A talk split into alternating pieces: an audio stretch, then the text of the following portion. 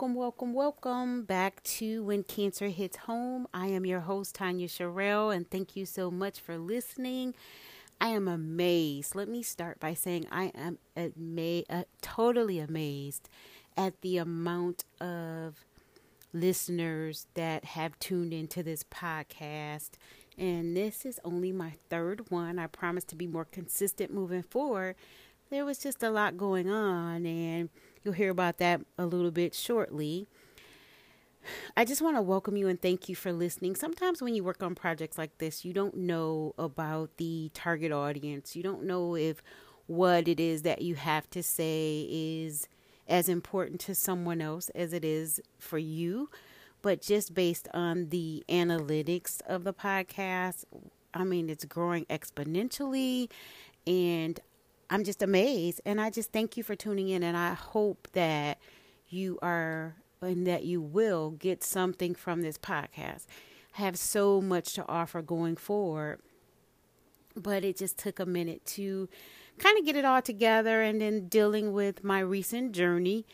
If you don't know about my journey, if you don't know how and why I started this podcast, I suggest that you go back to the first two episodes and take a listen. This particular episode will give an update to um, what it was that I was going to as going through as it related with to cancer and I just wanted to give an update. My last podcast was recorded on July the 10th. And it was in that podcast that I shared that I had recently found a lump in my breast. And I went to my primary care physician who sent me for tests. They sent me to a breast surgeon, and it just went on and on and on and on. And it literally took, oh, let's see. The podcast was done on July the 10th, or so it was a couple of days prior to that when it all took place. I did not get the answer to what was actually going on with me um, until August, about August the 17th. So imagine that. Um, uh, like five weeks that it took for me to get um, the answer that there wasn't anything that was of immediate concern regarding the lump that I had in my breast. However, I am scheduled for um, additional testing in the next six months just to be on the safe side. So, the irony of um, working on this podcast while going through that myself was just absolutely crazy. And so just knowing, I think that that was a test for me to ensure that I was ready to take on such a project as uh, as this. So if you haven't listened to a previous podcast, you know that you don't know that the way that I came to doing this podcast was because my grandfather, my mother, and then my grandmother were all diagnosed with um, different forms of cancer within a 24 month period. And I served and still serve as a caregiver for my grandmother, but I also served as a caregiver for my grandfather who had brain cancer. And so I started this project to help other families deal with um, when cancer hits home. The reality, um, the statistics indicate that one in three people will be diagnosed with cancer in their lifetime, which ultimately means that at some point, in some way or form, we'll all be dealing with cancer as it relates to us or someone that we love and just having an outlet where we're able to share our stories and share um, some advice some tips and some tools just to make that process a little easier is why i created this podcast.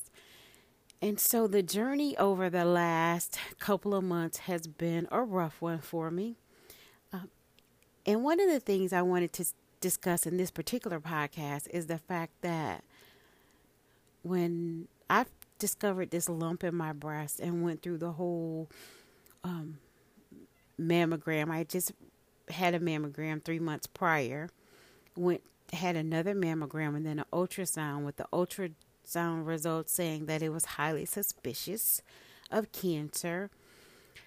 I was just devastated But more so to that is the realization that even as a caregiver or someone on the outside of um, not actually having cancer myself, was that experience taught me how it feels to wait, that waiting process of not knowing and trying to keep your mind focused and not go off on the ledge and fall in the deep black hole of worrying and being concerned. And life doesn't stop in that process. Life does not stop in the process of going through those tests. It didn't stop for me. Life never stopped. You know, I had to continue my responsibilities. I had to continue working on the things that I was working on. I had to continue to be the caregiver for my grandmother and the grandmother to my granddaughter and the mother to my they're grown children, but they're still my children. And so you still have to be everything that you are in the midst of dealing with the scare of your life basically. And so for me, one thing that I've realized about my own personality is that during that test of time, during that um, it's almost like they say if you get hit by a car or something happens to you, you get this adrenaline rush that pushes you forward. And so often when we are met with a crisis, we the adrenaline kicks in. And so we build off of that adrenaline. We keep going as a result of that adrenaline rush. But once it all comes to a head and it all everything, you know, kind of you hit the crash and burn. And I think that's what happened to me over the past few weeks is that, you know, in the midst of going through all this, we were in the midst of planning a birthday party for my grandmother and there was just so much going on and then we had an out of town trip and so in the middle of me wondering if I had cancer and if I was going to need chemo and all these different treatments and how far along was it and what and you know all those things that you have to process mentally. And i don't care how positive of a person you are you are met with those questions. You are met with those questions of what if? What does this look like for me? What happens to all the things around me that i'm responsible for should I have to be in this fight for my life? And so it kind of just changes your whole thought process. And so for me, you know, while I'm pushing through a crisis, and, and, and I've noticed this before, and I kind of talked about it in another podcast when I talked about my grandfather and how I literally stayed up for like nine months or so, a little over nine months, with getting probably one and a half, two maybe on a good night, three and a half hours of sleep because he was awake during the middle of the night and he needed assistance going to the restroom and all of this stuff. And I was responsible for that. And during that process, I made it through. And once again, we get back to that adrenaline. That adrenaline will keep you going. When my grandfather passed, I was sick for a whole month. I had an upper respiratory infection, ear infections. It was just so much going on with me because I hit that crash and burn. And so I think about all the people. You know, they say one in three people, one in three people are diagnosed with cancer. So you think about all the people that are in the waiting game, and it's no game, but are waiting for those results, and all the things that go through their mind, and all the heaviness of that whole testing process while you're still trying to maintain and do live your day-to-day activities. And it's it's a lot. It's absolutely a lot. And a lot of times people don't discuss that. People don't want to have a lot of discussion about that. And i found for me i talked about before that there's different levels everybody has a different personality. And so when a person is diagnosed with cancer, you have to treat that person, be supportive to that person based on that person's personality. Some people are very needy and they need you to be there. They need to talk about it and they need to have that reassurance from their family members and friends that everything is going to be okay. Other people are private and they don't want to talk about it. They want to know that the, that you're there if they need you. They want to know that you have their that you're the, you're su- supportive for them, but they don't want to sit around and talk about it. They don't want to have those conversations, and they don't want you to be overly aggressive with your um, affection during that time. And it was kind of funny because I talked about that um, previously.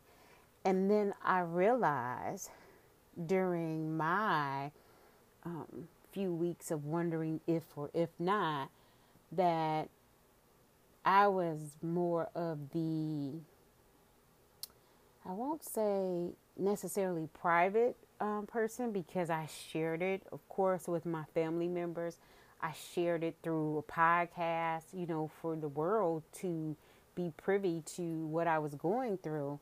But at the same time, I needed my personal space to process what was happening to me. So when it was time to go for testings and time to go to the doctor, while my mom and my daughters offered to accompany me to those appointments, I needed to do that alone. I needed to process that alone. I needed to be alone when I got the results of that testing to process it with me first. So I needed to be able to process the information with myself and then distribute it accordingly.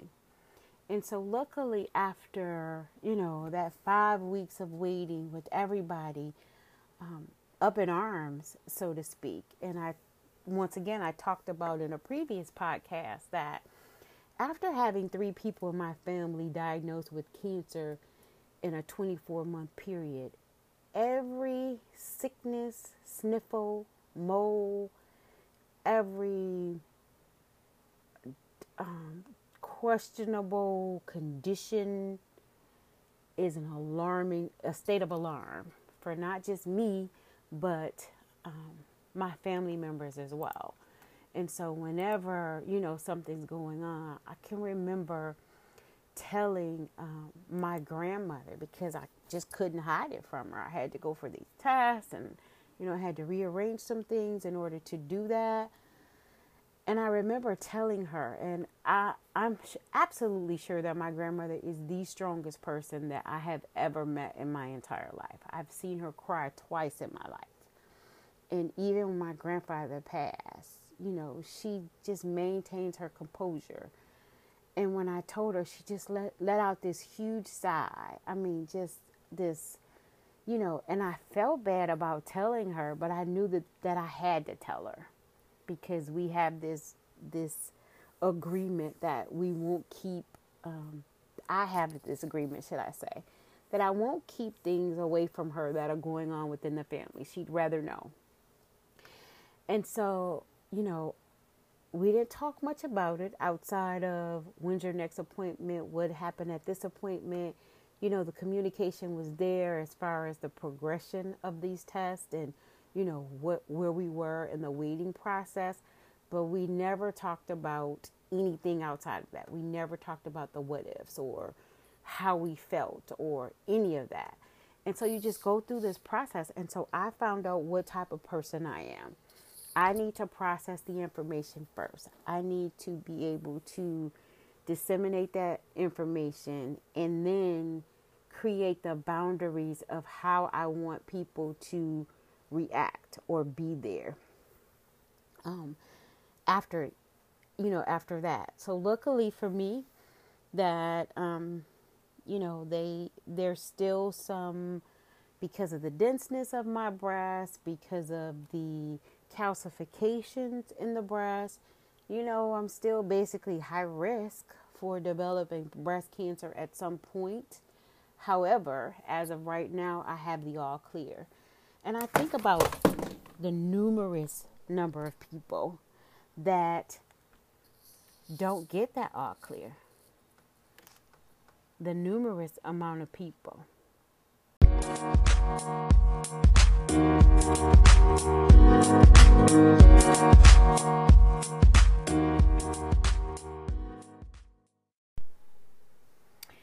Okay, well, I had to take a brief little break right there. I promised some humor um, as it relates to recording this podcast. And just so that you all know, that little thump that you heard was I literally dropped the mic.